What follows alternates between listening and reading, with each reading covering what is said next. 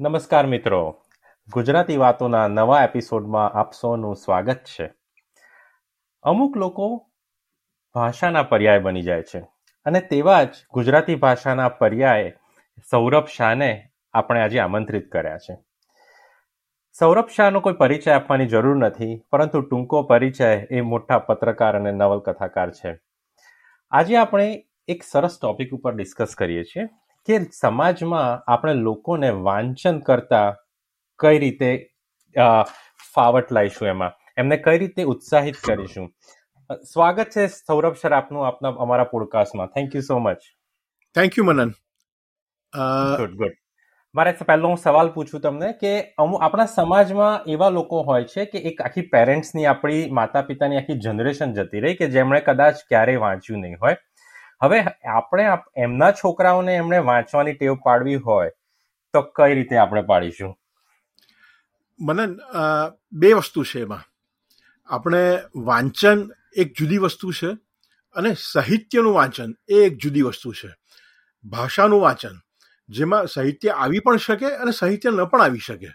તમે સાહિત્યમાં મેઘાણી, મુનશીથી માંડીને બક્ષીથી માંડીને જય વસાવડા સુધીનું વાંચતા હો એ સારી વસ્તુ છે. પણ ધારો કે આમાંનું કશું જ ન વાંચ્યું હોય, સાહિત્ય, પણ છતાં પણ જો તમે તમારી માતૃભાષામાં વાંચવા માટે ટેવાયેલા હો, તો આ સાહિત્ય સિવાયની પણ ઘણી મોટી દુનિયા છે. તો આપણે આ બેઉ વિશે થોડી થોડીક વાતો કરીશું. સૌથી પહેલાં તો હું તમને કહું કે આપણે ત્યાં ગુજરાતી ભાષા જે શીખવાડવામાં આવે છે શાળામાં, અમારે ત્યાં ખાસ કરીને ગુજરાતમાં અને મુંબઈમાં. તમે લંડનમાં છો પણ તમે ભણ્યા છો તો ગુજરાતમાં જ. તો તમને પણ ખ્યાલ હશે કે આપણને જ્યારે પણ ગુજરાતી શીખવાડવામાં આવે તો ગુજરાતી સાહિત્ય જ શીખવાડવામાં આવે. એટલે નરસિંહ મહેતા મહેતાથી શરૂ કરો અને રમેશ પારેખ આવે. પછી રાવી પાઠકથી શરૂ કરો તો ઉત્પલ ભયાણી સુધી આવે. અને સ્વામી આનંદ અને એ પ્રકારના થોડાક નિબંધો આવે. પણ એનથી બહાર આ સાહિત્યની બહાર પણ એક ભાષા છે દાખલા તરીકે નગેન્દ્ર વિજય. વિજ્ઞાનની ભાષા. નગેન્દ્ર વિજયનો કોઈ પાઠ તમને વાંચવા નહીં મળે. વચ્ચે અહીંયા મુંબઈમાં જે કુમાર ભારતી ને બાલ એ બધું જે પ્રગટ કરે છે, એ લોકોએ સરકારી સ્કૂલોમાં ને નોર્મલ સ્કૂલોમાં એ લોકોએ મારો સંપર્ક કરેલો. તો એસએસસીના પાઠ્યપુસ્તકમાં કંઈક મારા બે લેખો લીધા. મેં એમને કહ્યું કે તમે મારા લેખો લેવાને બદલે તમે નગેન્દ્ર વિજયના લેખો લો. એમણે આખો ભાષાનો જે વૈભવ પ્રગટ કર્યો છે હસમુખ ગાંધીના લેખો લો એમણે પત્રકારત્વની ભાષામાં જે નવું ખેડાણ કર્યું છે તો એ લોકોએ ઓફકોર્સ નગેન્દ્રભાઈનો કંઈક કોન્ટેક્ટ કર્યો અને પછી કદાચ હર્ષલનો લેખ લીધો છે એવું કર્યું છે. પણ આ આપણા મનમાં એક ઘૂસી ગયું છે કે ભાષા એટલે સાહિત્ય સાથે જ સંકળાયેલી. ના એવું નથી મને. કે વાંચનની જો ટેવ પાડવાની હોય ને તો તમે પુસ્તકો કોઈ પણ વિષયના વાંચો. તમારી પાસે સમજો કે ગુજરાતી વાંચવા માટે તમને નવલકથામાં રસ નથી. ચાલો, અશ્વિની ભટ્ટ તમે નથી વાંચતા. તો કશો વાંધો નહીં. તો રજનીશના અનુવાદના પુસ્તકો છે. અચ્છા, રજનીશ તમને ભારે પડે છે એવું લાગે છે.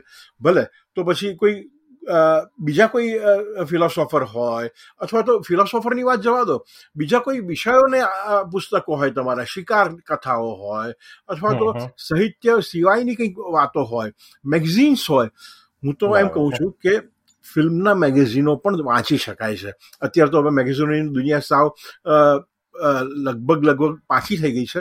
પણ એક જમાનામાં જ્યારે જર્નલિઝમમાં અમારે આવવું છે તો શું કરીએ એવું બધા પૂછતા હોય તો હું એ યુવાનોને કહેતો કે તમારે અંગ્રેજી પાકું કરવું પડશે. અને અંગ્રેજી પાકું કરવા માટે તમારે કંઈ ચાર્લ્સ ડિકન્સ કે સ્ટીફન કિંગ વાંચવાની અત્યારે જરૂર નથી. તમે પહેલાં અંગ્રેજી વાંચવાની ટેવ પાડો. તમને ટાઈમ્સ ઓફ ઇન્ડિયા કે ઇન્ડિયન એક્સપ્રેસ બોરિંગ લાગતું હોય તો ભલે. એ નહીં વાંચતા. સ્ટારડસ્ટ વાંચો. ફિલ્મફેર વાંચો. ફિલ્મની ગોસિપ વાંચો યાર. મધુરી દીક્ષિત અને હેમા માલિની વિશે વાંચો. પણ વાંચવાની ટેવ તમે એ રીતે પાડી શકો છો.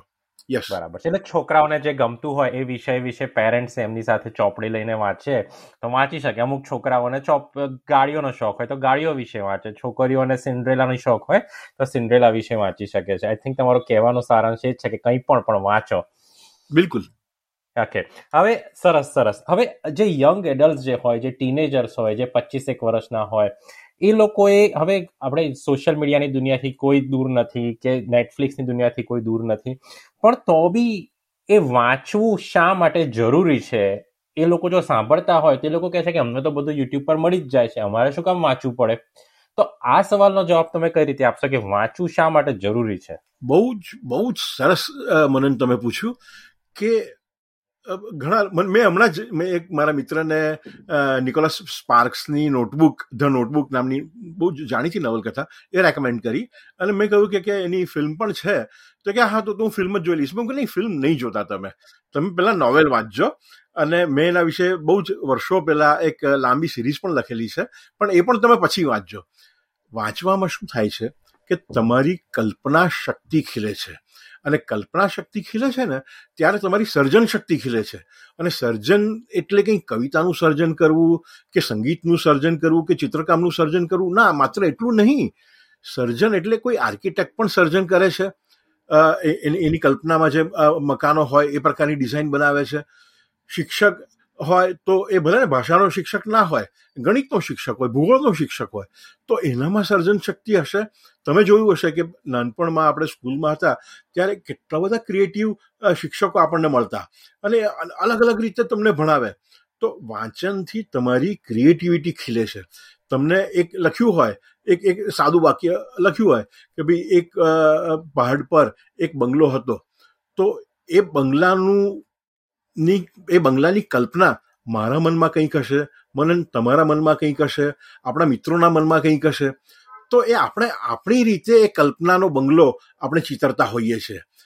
પિક્ચર જોવામાં શું થાય છે? યુટ્યુબ હોય કે નેટફ્લિક્સ હોય, તમને તમારી તમારી કલ્પનાશીલતા કુંઠિત થઈ જાય છે કે બંગલો એટલે આવો જ હોય, ટેકરી એટલે આવી જ હોય. ના, ટેકરી પચાસ અલગ અલગ જાતની હોય. તમારા અનુભવોમાંથી, તમારી કલ્પનાશીલમાંથી એવી ટેકરીઓ આવે, એવા બંગલાઓ આવે. તો વાંચનની સૌથી મોટી જરૂરિયાત મારે હિસાબે કલ્પનાશીલતા ખીલે અને બાળકોમાં જો નાનપણથી ખીલે તો સારી વસ્તુ છે. મોટપણે ખીલે તો ભલે મોટપણે ખીલે. હું તો કહું કે સાવ ટીનેજરમાંથી તમે બહાર આવ્યા પછી પચીસ ત્રીસ વર્ષે બી તમે વાંચનની ટેવ શરૂ કરો તો પણ ખીલવાની જ છે એ ટેવ. યસ મને સાચી વાત છે, સાચી વાત છે. ના, વાંચો એટલે તમે લગભગ એ લેખક સાથે બેસીને આપણે જેમ ડિસ્કસ કરીએ છીએ, એ બાંકડે ધારો કે સો વર્ષ પહેલા કે પચાસ વર્ષ પહેલા કોઈ પુસ્તક લખ્યું હોય, એની સાથે બેસીને તમે સંવાદ કરો છો, એવો જ અનુભવ થતો હોય છે. બહુ સાચી વાત છે તમારી. હવે જે વેસ્ટર્નના જે કન્ટ્રીઝ જે છે યુએસ છે કે યુરોપના બધા કન્ટ્રીઝ છે, એ બધામાં તો ઇન્ટરનેટનો ને બધાની સ્પીડ ને, બધા રિસોર્સિસ ને બધું ઘણું બધું વધારે છે. ખેલકૂદનું બી બધું ઇન્ડિયા કરતાં કદાચ સો ગણું હશે. તો બી વેસ્ટર્ન કન્ટ્રીઝમાં વાંચવાની હેબિટ કેમ લોકોમાં વધારે છે? વાંચવાની હેબિટ વેસ્ટર્ન કન્ટ્રીઝમાં વધારે છે અને આપણે ત્યાં ઓછી છે એનું મૂળભૂત કારણ હું તમને કહું તો કે આપણે ત્યાં જે સારામાં સારું લખાયેલું છે ને એ લોકો સુધી હજુ પહોંચ્યું નથી. આપણે ત્યાં સત્વશીલ લખાણ ઓછું છે એવું નથી. આપણે ત્યાં પણ એટલું જ છે અને આપણી કેટલી બધી વિવિધ ભાષાઓ. આજે યુરોપ આખું યુરોપ જેટલું હશે એના કરતાં મોટું આપણું ભારત દેશ છે. તો આપણી ભાષાઓમાં એટલી વિવિધતા છે. પણ પ્રોબ્લેમ એ થાય કે તમિળ ભાષામાં જે લખાયેલું છે એ મને ગુજરાતીમાં વાંચવા નહીં મળે. ગુજરાતીમાં જે લખાયેલું છે કદાચ બંગાળીમાં વાંચવા નહીં મળે. તો આ ભાષાના આજે અંગ્રેજી હોય તો અંગ્રેજી લગભગ લગભગ આખે આખી દુનિયામાં વ્યાપક છે. અને અંગ્રેજી થકી એના ટ્રાન્સલેશન્સ તમને ઉપલબ્ધ થાય છે. આ એક બહુ મોટો ફાયદો છે. અહીંયા શું થાય કે તમે ગુજરાતીમાં લખો તો ગુજરાતીમાંથી તમારે સમજો કે કોઈ કે મારે સ્પેનિશમાં ટ્રાન્સલેશન કરવું છે દાખલા તરીકે. મળેલા જીવ બહુ સરસ નવલકથા છે પન્નાલાલ પટેલની. મારે ગુજરાતીમાંથી સ્પેનિશમાં કરવી છે એવું કંઈક મને પ્રોફેસર કહે તો મારે સૌથી પહેલા એને અંગ્રેજી ટ્રાન્સલેશન એનું આપવું પડે. અને એ પછી અંગ્રેજીમાંથી સ્પેનિશમાં કરે. જેવી રીતે ફ્રેન્ચ લેખકો છે તો એ એ બધા જ ફ્રેન્ચ લેખકો પોતાની માતૃભાષામાં લખતા હતા. અને એ અંગ્રેજીમાં ટ્રાન્સલેટ થયા ત્યારે અમે ગુજરાતીમાં વાંચ્યા. જો ફ્રેન્ચમાં જ એનું લખાણ હોત સાર્ત્રથી માંડીને સિમેનન સુધીના બધા જ લેખકો. તો એ લોકોને અહીંયા મારા સુધી પહોંચાડવા માટે અંગ્રેજી થકી જ આવવું પડે. અંગ્રેજીમાં ટ્રાન્સલેશન થશે તો હું વાંચી શકીશ. પણ જો ફ્રેન્ચમાં ને ફ્રેન્ચમાં રહ્યા ટોલ્સ્ટોય સમજો કે રશિયનમાં લખતા હતા અને ત્યાં જ રહ્યા તો અને અંગ્રેજીમાં ના આવ્યા હોત તો આપણે લોકો ટોલ્સ્ટોયને જાણતા જ ન હોત. સાચી વાત છે સાચી વાત છે. પણ આપણે તમારી આપણે જે ગુજરાતી ભાષા જે છે એના જ પુસ્તકોની વાત કરીએ તો આપણા ગુજરાતના લોકો જ મેં જેમ વેસ્ટર્નનું પ્રશ્નો ફરી ફરી જ પૂછીશ તમને કે વેસ્ટર્નમાં આટલા બધા રિસોર્સિસ છે, એમની પાસે વધારે વિકલ્પો છે, તો બી ગુજરાત કરતા વેસ્ટર્નના કન્ટ્રીઝના લોકો, જ્યારે તમે વેસ્ટર્નમાં ઘણા લોકો ફર્યા હશે જોયું છે ટ્રેનમાં હંમેશા લોકો કંઈ ના કંઈ વાંચતા હોય છે દરેકના હાથમાં ચોપડી હોય છે. આવું મેં ઇન્ડિયામાં તો આપણે ગુજરાતની જ વાત કરીએ કે ગુજરાતમાં તો ભાગ્ય જ જોવા મળે છે કે કોઈ કોઈના હાથમાં ચોપડી હોય ને વાંચતું હોય, કેમ એવું છે? I would just fine tune your observation Manan કે ગુજરાતમાં બહુ જ મોટા શહેરોમાં અથવા તો મુંબઈ જેવા મોટા શહેરોમાં ગુજરાતી ઓછું વંચાતું હશે. ઓછું વંચાતું થયું છે હમણાં હમણાં.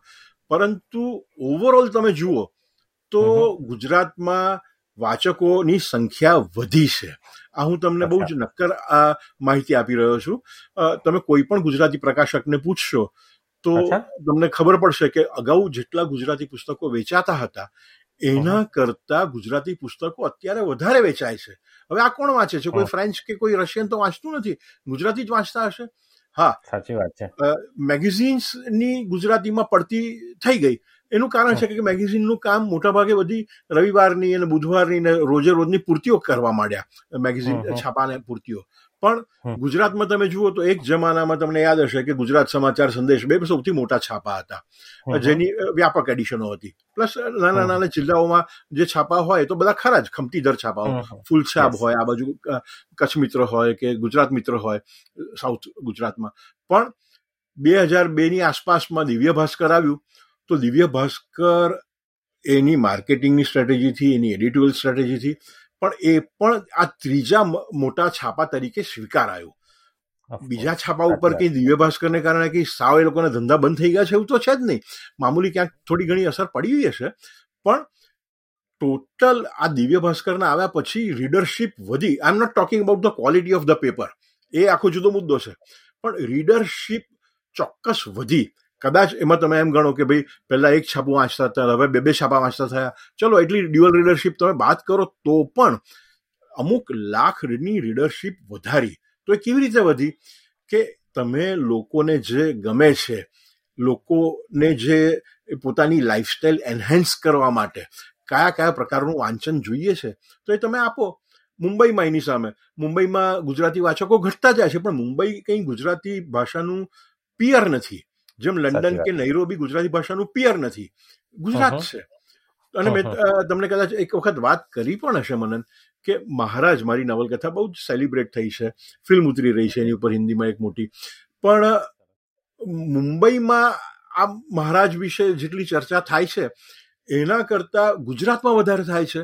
કારણ કે ગુજરાતમાં વધારે વંચાય છે. ગુજરાતમાં વીસ બાવીસ વર્ષના છોકરાઓ મને મળે છે. જે લોકોએ મહારાજ જે અધરવાઇઝ બહુ જ લિટરલ લિટરેચરમાં ઊંચી કક્ષાની અને સામાન્ય વાચકને કદાચ અઘરી પણ લાગે એવી વાર્તા છે એવી નવલકથા છે. તો આ વીસ બાવીસ વર્ષના છોકરાને કેમ ગમતી હશે? તો આપણી પાસે વાચકો નથી એવું નથી. વાચકો તો છે જ. અને એ લોકોને એમનું પૂરતું વાંચન મળી રહે છે. તમારું એક ઓબ્ઝર્વેશન હું સમજ થઉં છું કે પરદેશમાં જેવી રીતે સબવેમાં કે ટ્યુબમાં કે તમે જતા હો અને દરેક જણ માથું નાખીને કોઈક ને કોઈક વસ્તુઓ વાંચતું હોય, તો એ અહીંયા ઓછું જોવા મળે છે. પહેલાં જોવા મળતું હતું. પણ હું માનું છું, મનન, કે અત્યારે પણ તમારે ત્યાં લંડનમાં હોય કે ન્યુયોર્ક વગેરેમાં હોય, તો પબ્લિક ટ્રાન્સપોર્ટમાં હવે ફોન વધારે વંચાતા વંચાતા વંચાતા હશે. એનું એ જુદું માધ્યમ છે. પહેલાં પુસ્તક હતું, હવે ફોનથી વાંચે છે. એમાં કંઈ ખોટું નથી. સાચી વાત. હવે બીજું એક કારણ એવું હોઈ શકે કે સબવેમાં અંડરગ્રાઉન્ડ હોય છે એટલે ફોનના સિગ્નલ હોતા નથી એટલે લોકો પાસે કોઈ બીજો કદાચ વિકલ્પ બી નહીં હોય ચોપડી સિવાય. હવે હવે જે પૂર્તિની વાંચન છે અને પુસ્તકનું વાંચન છે એ બેમાં શું ફરક છે? એ બેમાં પૂર્તિ એક શોર્ટ રીડિંગ છે પણ પુસ્તક શા માટે વાંચવું જરૂરી છે? જે પૂર્તિ એ પુસ્તકનું પૂરક નથી કે ઓલ્ટરનેટ નથી એ વિશે તમારું શું કહેવું છે? જમીન આસમાનનો તફાવત છે. મને તમારી વાત સાચી છે કે પૂર્તિ એ ટાઈમપાસ છે બેઝિકલી નોટ ધેટ કે એમાં એ સારી માહિતી કે સારું વાંચન નથી આવતું. પણ એ સારું વાંચન મેળવવા માટે તમારે કેટલાય પાના કેટલીય કોલમો ફેરવી જોવી પડે. કદાચ તમારી એક બે ફેવરિટ કોલમો હોય અને એમાં તમને સારું વાંચન મળી પણ જાય.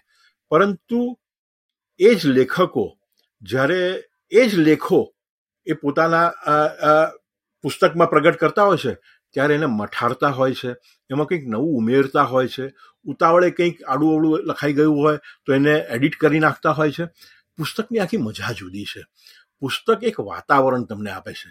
આઈ વુડ સે કે પૂર્તિ ઇઝ લાઈક જસ્ટ ચાટ એટલે ભેળપુરી ખાધી, અહીંયા પાણીપુરી ખાધી. અચ્છા, અહીંયા દહીંવાળા બી આપે છે. ઓકે ઓકે અહીંયા સૌરભ શાહ તો સેવપુરી બનાવે છે. અચ્છા, અહીંયા કાજલ ઉષાવૈદની પાણીપુરી વખણાય છે. આ બી વાંચી લો. અચ્છા, જય વસાવડા અહીંયા રગડા પેટી સારી બનાવી છે, એ વાંચી લો. તો પૂર્તિમાં આ બધું છે. અને આઈ વુડ સે કે પુસ્તક છે ને એ આપણું એક કમ્પ્લીટ ગુજરાતી મીલ છે. એટલે કે જેમાં રોટલો પણ હોય ને મગની દાળ પણ હોય ને છાશ પણ હોય ને લસણની ચટણી પણ હોય. તમે કોઈ પણ પુસ્તક વાંચો એ ગુણવંશાનું પુસ્તક વાંચો અથવા તો મુનશીનું પુસ્તક વાંચો બક્ષી સાહેબનું પુસ્તક વાંચો કોઈ પણ પુસ્તક સારા લેખકનું કોઈ પણ પુસ્તક તમે વાંચો ને તો એમાં જે પરિતૃપ્તિ થાય છે ઓડકાર આવે છે એ એ તમને પૂરતી વાંચીને ના આવે. બહુ સરસ દ્રષ્ટાંત આપ્યું છે. તમે ખાવાની સાથે કિલ કરીને, કેમ કે આપણા ગુજરાતીઓને કંઈ ખાવાની સાથે દ્રષ્ટાંત આપીએ તો એક બહુ ઇઝીલી કદાચ સમજી એમ છે. હવે હવે અમુક લોકોએ કદી ક્યારેય ચોપડી વાંચી નથી અને કદાચ આ પોડકાસ્ટ નસીબ જો કે કદાચ એમના હાથમાં આવી ગયો હોય. તો એ લોકો ચોપડી નહીં વાંચીને શું ગુમાવે છે જિંદગીમાં? ચોપડી નહીં વાંચીને શું ગુમાવે છે? એ તો હવે હું કેવી રીતે સમજાવું? કારણ કે હું ચોપડીઓથી ઘેરાયેલો માણસ છું. અને ગુણવંત શાહે એક વખત કહ્યું હતું કે જે ઘરમાં પાંચ પુસ્તકો ના હોય એ ઘરમાં તમારે દીકરી પરણાવવી નહીં. એટલે હું મજાકમાં કહેતો ગુણવંતભાઈને કે ભાઈ મારા ઘરમાં પાંચ હજાર પુસ્તકો છે તો હવે દીકરી વાળાઓએ શું શું કરવું પડે? પણ એટલે એ લોકો ફિલોસોફી વાઇઝ ફિલોસોફી વાઇઝ જીવનમાં એ લોકો કઈ કઈ વસ્તુઓને ટચ નથી કરતા કઈ વસ્તુને લોકો અહેસાસ નથી કરતા. એ તમે એક ફિલોસોફર બી છો તો તમે એ રીતે તમે કઈ રીતે કહી શકશો કે એ લોકો એ ચોપડી નહીં વાંચીને શું ગુમાવે છે? તો કદાચ આપણે આ સાંભળીને શું ગુમાવે છે જાણીને કદાચ એ ચોપડી વાંચતા હું માનું છું કે એક એક પુસ્તક વાંચીને કોઈ પણ પ્રકારનું પુસ્તક કોઈ પણ વિષયનું પુસ્તક એ વાંચીને જે ઠેરાવ આવે છે ને જિંદગીમાં એક સમજની સ્થિરતા આવે છે. કારણ કે છાપું હોય, મેગઝીન હોય કે નેટ ઉપરનું જેટલું પણ વાંચન હોય, તો એ બધું છે ને બહુ ચંચળ વાંચન હોય છે. એનાથી એ તમને કદાચ આમ કોઈ ચબરાક્યું કોઈક ફેંકી દે કે ભાઈ આ ફલાણો કોટ છે, ઢીકણો કોટ છે ને તમને આમ બહુ ચમત્કૃતિપણું લાગે, પણ તમે એમાં ઊંડા નથી ઉતરી શકતા. તમને વિચારતા કરી મૂકે, તમને તમારી લાઈફ વિશે, તમારા આજુબાજુના લોકોની લાઈફ વિશે ઓવરઓલ તમને ગંભીરતાથી બહુ સંજીદગીથી વિચારતા કરી મૂકી શકે એવું એવી એવી તાકાત પુસ્તક પુસ્તકમાં છે. અને એ જે લોકો પુસ્તક નથી વાંચતા એ લોકો આવું કંઈક ગુમાવે છે હું માનું છું. કારણ કે તમે જોજો બિલ ગેટ્સ હંમેશા દર વર્ષે મેં વાંચેલા અથવા તો મને પસંદ પડેલા પુસ્તકોની યાદી આપતા હોય છે. આવું તો કેટલાય બધા લોકો હોય છે. હવે બિલ ગેટ્સ એટલો બિઝી માણસ હવે નિવૃત્ત થયા. પણ બાકી અધરવાઇઝ એટલો બિઝી માણસ પણ એ દર વર્ષે આવી પુસ્તકોની યાદી આપ્યા કરે. તમે જોજો મોટા મોટા રાજકારણીઓ હોય લાલકૃષ્ણ અડવાણી તો એમની સાથે તમે ચર્ચા કરતા હો તો લેટેસ્ટ પુસ્તકો એમણે કયા વાંચ્યા એની ચર્ચા તમે કરી શકો. અત્યારના વડાપ્રધાન મોદી એ પુસ્તકો વિશે ઓછું બોલે છે પણ વાંચે છે ઘણું બધું. દરેક મહાન માણસો એ અમેરિકાના પ્રમુખો હોય ઓબામા ખૂબ વાંચતા હતા. ટ્રમ્પ કદાચ નહીં વાંચતા હોય પુસ્તકો એટલા. અને બાઇડન વિશે મને ખ્યાલ નથી. પણ મોટા ભાગના દરેક મહાન માણસો પુસ્તકોના પ્રેમી હોય છે પુસ્તકો લગાવથી વાંચતા હોય છે અને પુસ્તક પ્રિન્ટના સ્વરૂપમાં ના હોય તો હવે અત્યારે કિન્ડલમાં હોય કે અર્થાત ફોનમાં એપ હોય એમાં હોય. સાચી વાત. ના તમે નરેન્દ્ર મોદીનું નામ લાવ્યા કે નરેન્દ્ર મોદીજી જ્યારે આપણા ગુજરાતના મુખ્યમંત્રી હતા ત્યારે એમણે ગુજરાત વાંચશેના પ્રયોગો કર્યા હતા એમણે અને દરેક એ વખતે એમણે કીધું હતું એક લાઈન મને યાદ છે કે તમે બે પુસ્તક વાંચો ગમે તેમ કરીને બે પુસ્તક વાંચો. તમે બે બે પુસ્તક વાંચશો તો પુસ્તક તમારી પાછળ આવશે. મીન્સ તમને ઓટોમેટિક ટેપ પડી જશે વાંચવાની. હું તમને કહું થોડીક થોડીક માહિતી ઉમેરું તમને. વાંચે ગુજરાતનું તમે નામ લીધું ને તો એ વાંચે ગુજરાતની યોજના મૂળ મહાદેવભાઈ દેસાઈ કરીને નવસારીના એક આર્કિટેક્ટ છે. અને એમણે આ યોજના આખી બનાવી અને નરેન્દ્રભાઈ સાથે એમણે ચર્ચા કરી અને નરેન્દ્રભાઈ સ્વીકારી. એ મહાદેવભાઈને ઓળખતા પણ નહોતા. મહાદેવભાઈ મારા મિત્ર છે એટલે મને આ બધી ખબર છે.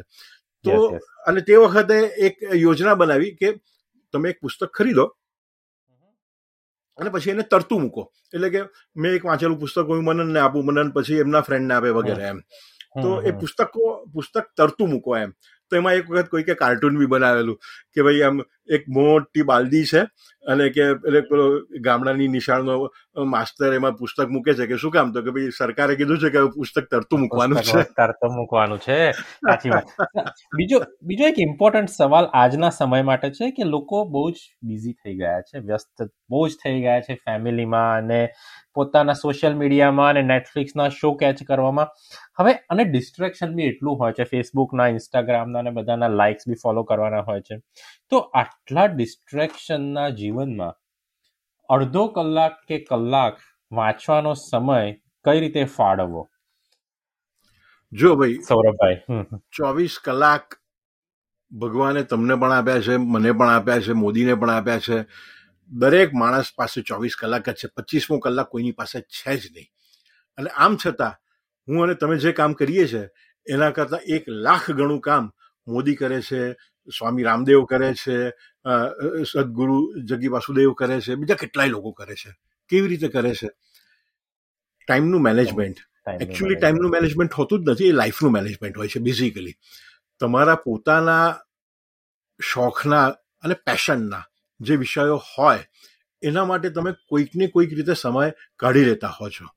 મારી વાત કરું તમને તો નેટફ્લિક્સ ઉપર કોઈક ફોદા ટાઈપની વેબ સિરીઝ આવે તો એનું બિંજ વોચિંગ હું કરતો જ હોઉં છું. અને એ એ દરમિયાનમાં મેં હું પુસ્તકને ભાગ્યે જ હાથ લગાડતો હું નવા નવા પુસ્તકો આવ્યા કરે તો એ અનઓપન મારા ડેસ્ક ઉપર પડ્યા જ હોય. પણ એ જેવું બિંજ વોચિંગ પૂરું થઈ જાય મારું અને એની ફોદાની બીજી સિરીઝની રાહ જોવાની હોય પછી પાછી મને ભૂખ લાગે એટલે પછી હું પુસ્તકો પર આવું. અને પછી પુસ્તકો પર તૂટી પડું. તો એ તમારી પ્રાયોરિટી કઈ છે? અને પ્રાયોરિટી તમે કંઈક લોકોના તમે લેખક છો અને એટલે કહો કે આ પુસ્તકો વાંચવા જોઈએ. આ તો એના જેવું થયું કે ભાઈ તમે ડોક્ટર હો એટલે તમે કહો કે ભાઈ ના તમારે તો આ દવા લેવી જોઈએ. તો લેખકે એ એવી રીતે પ્રચાર ના કરવાનો હોય પુસ્તકનો પણ લોકોએ પોતે સમજવાનું હોય કે પોતાની ઉંમર થઈ ગઈ હોય તો ઠીક છે. અને હવે પોતાને રસ ન રહ્યો હોય. તમે બાળકોને જે રીતે ચિત્રકામ શીખવો છો સ્પોર્ટ્સની એક્ટિવિટી શીખવો છો. એ રીતે તમે પુસ્તકો વાંચતા શીખવો અને સારું શું છે? અને ખાસ કરીને અંગ્રેજીમાં સરસ શું છે કે મોટા મોટા લેખકો હોય ને ડિકન્સથી માંડીને માર્ક ટ્વેનથી માંડીને અત્યારના લેખકો એ દરેકની ત્રણ પ્રકારની એડિશન હોય. એક એકદમ બાળ સહજ ભાષામાં એનો સંક્ષિપ્તિ એનું સંક્ષિપ્તીકરણ કરેલું હોય. એટલે કે પાંચસો પાનાની એના કેરેનીના હોય તો એને સમજો કે પચાસ પાનામાં મૂકીને આપી હોય. અને એકદમ સાહજિક ભાષામાં. અને બીજી એક વચ્ચેની એડિશન આવે કે જે યંગ યંગ એડલ્ટ એટલે કે લગભગ ટીનેજરની આસપાસ હોય એ એ લોકોને વાંચવાની મજા આવે. અને ત્રીજી મૂળ એડિશન તો હોય જ. ગુજરાતીમાં એવું બધું નથી હોતું આપણે ત્યાં. આપણે ત્યાં હવે સરસ્વતી ચંદ્રનો સંક્ષેપ છે પણ હવે સરસ્વતી ચંદ્ર પ્રકારની એટલી મહાન નવલકથાઓ બીજી કેટલી? તો એ બધી નવલકથાઓ ના, આ પ્રકારના સંક્ષેપ પણ હોવા જોઈએ. એના બાળકો સમજી શકે એવી ભાષામાં એ સંક્ષેપ થવા જોઈએ. અને મોટા થઈને પછી એ લોકો મૂળ પુસ્તક રૂપે વાંચે એને. સરસ સરસ. ના ના, આ આશા રાખું કે કોઈક આ, કોઈના સુધી આ મેસેજ પહોંચે અને આપણે કંઈક વાત પહોંચાડી શકીએ. તમે કોઈ કહ્યું કે મહાન લોકો પોતાના પુસ્તકો કયા વાંચે છે એમના વિશે કહેતા હોય છે? તો તમે જણાવી શકશો કે તમે અત્યારે કયું પુસ્તક વાંચો છો? અને બીજો એક સવાલ એની જોડે જોઈન કરી દઉં કે તમે જે જેણે અત્યાર સુધી એક પણ ચોપડી ના વાંચી હોય ગુજરાતી સાહિત્યની વાત કરું છું અને પણ પચીસ એક વર્ષના હોય પણ એમને સરસ કોઈક એન્ટરટેન થાય એવી કોઈ ગુજરાતી સાહિત્યની એક ચોપડીનું નામ બી તમે જો આપી શકતા હો તો. જો જે ફર્સ્ટ ટાઈમ રીડર હોય ને ગુજરાતીનો અને એને જો કંઈક વાંચવાનું આપવું હોય ને તો હું કહીશ કે બે પુસ્તકો હું આપું એને. એક તો સ્વામી સચ્ચિદાનંદની ઓટોબાયોગ્રાફી હા મારા અનુભવો નામની ઓટોબાયોગ્રાફી સ્વામી સચ્ચિદાનંદની. અને બીજી હું કહીશ કે અશ્વિની ભટ્ટની નોવેલ આશકા માંડલ. એ બે એ બે પુસ્તકોથી શરૂઆત કરવી જોઈએ. એના એના હું તમને કારણો કહું. મને પચીસ વર્ષની ઉંમરે સ્વામી સચ્ચિદાનંદ કોણ છે એ ખબર નહોતી. મને આગળ જે જેમની જેમના નામની આગળ સ્વામી હોય અને જેમના નામની પાછળ આનંદ હોય એવી વ્યક્તિઓ માટે કોઈક રીતે ઇનહેરન્ટ ચીડ હતી. અને જે. મારા ભણતરમાં જે આપણે પેલું લેફ્ટિસ્ટ ભણતર ભણ્યા હોઈએ લેફ્ટિસ્ટ ઇતિહાસકારોએ અને એજ્યુકેશનિસ્ટોએ આપણને બધું અભ્યાસક્રમ જે નક્કી કર્યો હોય તો એ રંગે બધાની જેમ હું પણ રંગાયેલો હતો. પણ પચીસ વર્ષની ઉંમર પછી મારામાં અક્કલ આવવા માંડી. મારી પાસે એક વખત મારા પડોશીએ મને કંઈક સચ્ચિદાનંદ આવવાના હતા તો પુસ્તકો મને આપી ગયા. મને કે આ વાંચો. તમે પત્રકાર છો તો મજા આવશે. તો મને તો બહુ રસ નહોતો પણ મેં મારા અનુભવો લઈને વાંચી. સાહેબ અશ્વિની ભટ્ટની નવલકથા વાંચતા હોઈએ ને એવી રીતે સડસડાટ આખી રાત ઉજાગરો કરીને મેં વાંચી. અને? અશ્વિની ભટ્ટની નવલકથાની વાત કરું તો રઘુવીર ચૌધરી જેવા જ્ઞાનપીઠ વિજેતા અને બહુ જ ઊંચા ગજાના સાહિત્યકારે લખેલું છે કે અશ્વિની ભટ્ટ એમને કોઈકે રેકમેન્ડ કર્યા હશે વર્ષો પહેલાની વાત.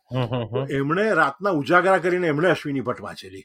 તો એટલા માટે હું આ બે પુસ્તકો કહી શકું કે જો જે કોઈ નવો વાચક હોય. તો એને આ વાંચવું જોઈએ. સરસ સરસ. અને તમે અત્યારે કઈ ચોપડી વાંચો છો? અત્યારે મારા હાથમાં છે ને એક સંદીપ બામઝાઈની પ્રિન્સેસ સ્થાન કરીને એક પુસ્તક આવ્યું છે. રૂપા પબ્લિકેશન્સનું છે. અને મને પોતાને ઇતિહાસમાં રસ છે. વિશેષ કરીને આપણો આઝાદી પછી એનો જે ઇતિહાસ છે એમાં. તો મારે જાણવું હતું એ પ્રિન્સેસ્તાનમાં અને હું જાણી શક્યો કે એમાં સરદાર પટેલે ભારતના જે પાંચસો ને બાસઠ રજવાડાઓ ભેગા કર્યા અને બીજા જે ત્રણ ડિફિકલ્ટ સ્ટેટ હતા તે. તો એના વિશે વીપી મેનને ખૂબ લખ્યું છે અને સરદાર પટેલનો સિંહ ફાળો હતો એમાં. હવે આ પ્રિન્સિસ્તાનમાં શું છે? સંદીપ બામઝઈ એ બહુ સેક્યુલર રાઇટર છે અને એન્ટી હિન્દુ ટાઈપનો કહી શકો તમે. તો એણે સરદારની ક્રેડિટ જવાહરલાલ નહેરુ અને માઉન્ટ બેટનની પણ છે એમ કરીને આખા પુસ્તકને એંગલ આપ્યો છે. It is. ઇન્ટરેસ્ટિંગ કે આ લોકો કઈ રીતે ઇતિહાસને તોડ મરોડવાની હજુ પણ કોશિશો કર્યા કરે છે. પણ એની એ તો થવાનું છે. એક બીજું મારી પાસે સરસ પુસ્તક હમણાં નવું આવ્યું છે. એ છે એકચ્યુઅલી જેના ઉપર હું થોડુંક રિસર્ચ અત્યારે કરી રહ્યો છું. એક સિક્સ ડેઝ ઓફ વોર એ જૂનું પુસ્તક છે. ઇઝરાયલની વોર જે હતી છ દિવસની. મને અત્યારે એ વિષયમાં થોડોક ખાસો એવો રસ પડ્યો છે. એક રાઇઝ એન્ડ કિલ ફર્સ્ટ એ પણ એક જૂનું પુસ્તક છે. તો એ પણ મેં અત્યારે હું વાંચી રહ્યો છું. એ બી આ જ વિષયનું છે. ઇઝરાયેલે કઈ કઈ રીતે પોતાની આસપાસના મુસ્લિમ દેશો ઇસ્લામ દેશો ને ટેકલ કરી રહ્યું છે? આ ફોદા સિરીઝ જોયા પછી મને ઇઝરાયલમાં થોડોક વધારે રસ લાગ્યો હતો. ઇઝરાયલ અને જુઈશ લોકો વિશે તો ઘણું જાણવાનું છે. હું ન્યુયોર્કમાં રહ્યો છું અને પચીસ વર્ષની ઉંમર તમે જણાવી. ન્યુયોર્કમાં પચીસ વર્ષમાં હું પહેલી વાર આવ્યો તો ત્યારે જ મેં પહેલી વાર હાથમાં ટ્રેનોમાં ચોપડી વાંચવાનું શરૂ કર્યું હતું. અને હવે આખી જિંદગી ચાલુ જ રહેશે એવું મને લાગે છે. આપણા સમાજમાં આપણે વેસ્ટર્ન કન્ટ્રીઝમાં લાઇબ્રેરીઝનો બહુ જ મોટો પ્રભાવ હોય છે. આપણા કન્ટ્રીઝમાં આપણે તો લાઇબ્રેરી કોઈ દિવસ જિંદગીમાં મારી કોલેજની બી એક બે વાર ગયો હોઈશ. પણ આપણે બધા ફેમિલી જે હોય પેરેન્ટ્સે આઈ થિંક છોકરાઓને લાઇબ્રેરી લઈ જવા જોઈએ હું માનું છું. વેસ્ટર્ન કન્ટ્રીઝમાં જે લોકો હેરોમાં કે વેમ્બલીમાં કે લેસ્ટરમાં રહેતા હોય, એ લોકોને હું ખાસ જણાવીશ કે જો તમારા એરિયામાં લાઇબ્રેરી હોય, તો આપણી દરેક લાઇબ્રેરીમાં ગુજરાતી પુસ્તકોનો અલગ સેક્શન હોય છે. દરેક મહાન લેખકોની ચોપડી ત્યાં મળે છે. તો તમને વાંચવાનો શોખ હોય તો તમારી લોકલ લાઇબ્રેરીમાં જાઓ. અને આ ત્રણ જગ્યાનું તો મને પાક્કું ખબર છે કે તમને ગુજરાતી પુસ્તકો મળે છે. સૌરભ સર, તમે થેન્ક યુ સો મચ આપણો સમય થોડોક ધાર્યા કરતા વધારે થઈ ગયો, પણ તમે ખૂબ સરસ માહિતી આપી. જતા જતા જ અમે કંઈક છેલ્લો કંઈક મેસેજ આપવો હોય, તો હું તમને આમંત્રણ આપું છું. પણ તમે, તમારો સમય જે આપ્યો એના માટે તમારો ખૂબ ખૂબ થેન્ક યુ તમને. મને, જતા જતા એક વાત હું ખાસ કહીશ ગુજરાતી વાચકોને, ગુજરાતી લોકોને, કે ગુજરાતી ભાષા માત્ર પુસ્તકો દ્વારા કે માત્ર વાંચન દ્વારા જ જીવશે કે સમૃદ્ધ થશે એવું નથી. તમે ગુજરાતી પુસ્તકો તો વાંચો, સારી જ વસ્તુ છે. પણ ગુજરાતીમાં વાતો કરો, ગુજરાતીમાં પ્રેમ કરો, ગુજરાતીમાં ઝઘડો કરો, ગુજરાતી ગીતો સાંભળો, નવા ગીતો બહુ જ સુંદર સંગીત સર્જાય છે સુગમ સંગીતમાં. જૂના ગીતો તમે મા બાપને કહી કહીને સાંભળો લોક લોકગીતો સાંભળો. તમે ગુજરાતી નાટકો જુઓ એ સંજય ગોરડિયાના નાટકો હોય સિદ્ધાર્થ રાંદેરિયાના નાટકો હોય ક્યારેક પરેશ રાવળ ગુજરાતી નાટકો કરતા હતા એ નાટકો શોધી શોધીને તમે જુઓ અથવા તો ગુજરાતી કથાકારોને સાંભળો. સ્વામી. સચ્ચિદાનંદના પ્રવચનો હોય સ્વામિનારાયણ સંપ્રદાયના કેટલા બધા સાધુઓ સુંદર ગુજરાતીમાં પ્રવચનો આપતા હોય છે. મુરારી બાપુના પ્રવચનો હોય છે રમેશભાઈ ઓઝાભાઈ શ્રીના પ્રવચનો હોય છે. પણ ગુજરાતી સાંભળો ગુજરાતી જુઓ ગુજરાતી ફિલ્મો હવે કેટલી સરસ સરસ બની રહી છે.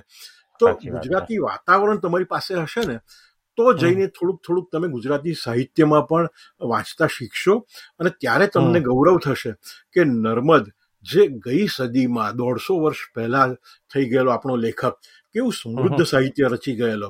અને નર્મદથી માંડીને આજના સાહિત્યકારો રામ મોરી હોય કે જય વસાવડા હોય કાજલબેન હોય તો આ બધા જ સાહિત્યકારો લેખકો આ બધાએ મળીને આપણી ભાષાને એટલી બધી સમૃદ્ધ બનાવી છે કે સાત જન્મો સુધી તમે વાંચ્યા કરો ને તો પણ ખૂટે નહીં મને. સાચી વાત છે, સાચી વાત છે. સૌરભ સર જ્યાં સુધી તમારા જેવા લેખકો છે અને મારા જેવા એના એડવોકેટ્સ અને જે આપણા શ્રોતા જેવા જે વાંચનારાઓ અને હું બી એક વાંચક છું, આપણા જેવા લોકો છે, ત્યાં સુધી ગુજરાતી ભાષાને કશું જ નહીં થાય. આપણો વારસો વર્ષો અને વર્ષો સુધી જળવાઈ રહેશે. સૌરભ સર, તમને ખૂબ ખૂબ આભાર તમારો. તમે આટલો તમારો કિંમતી સમય અમને આપ્યો. માય પ્લેઝર મને ખૂબ મજા આવી મનન. અને તમે લંડનમાં રહીને ગુજરાતી ભાષા માટે આ પ્રકારના પોડકાસ્ટ કરો છો મેં અગાઉના તમારા પોડકાસ્ટ સાંભળ્યા પણ છે. એ ખરેખર અભિનંદનીય છે અને wish you all the best મારી શુભેચ્છાઓ થેન્ક યુ થેન્ક યુ દોસ્ત તમારા આશીર્વાદ. થેન્ક યુ આવજો.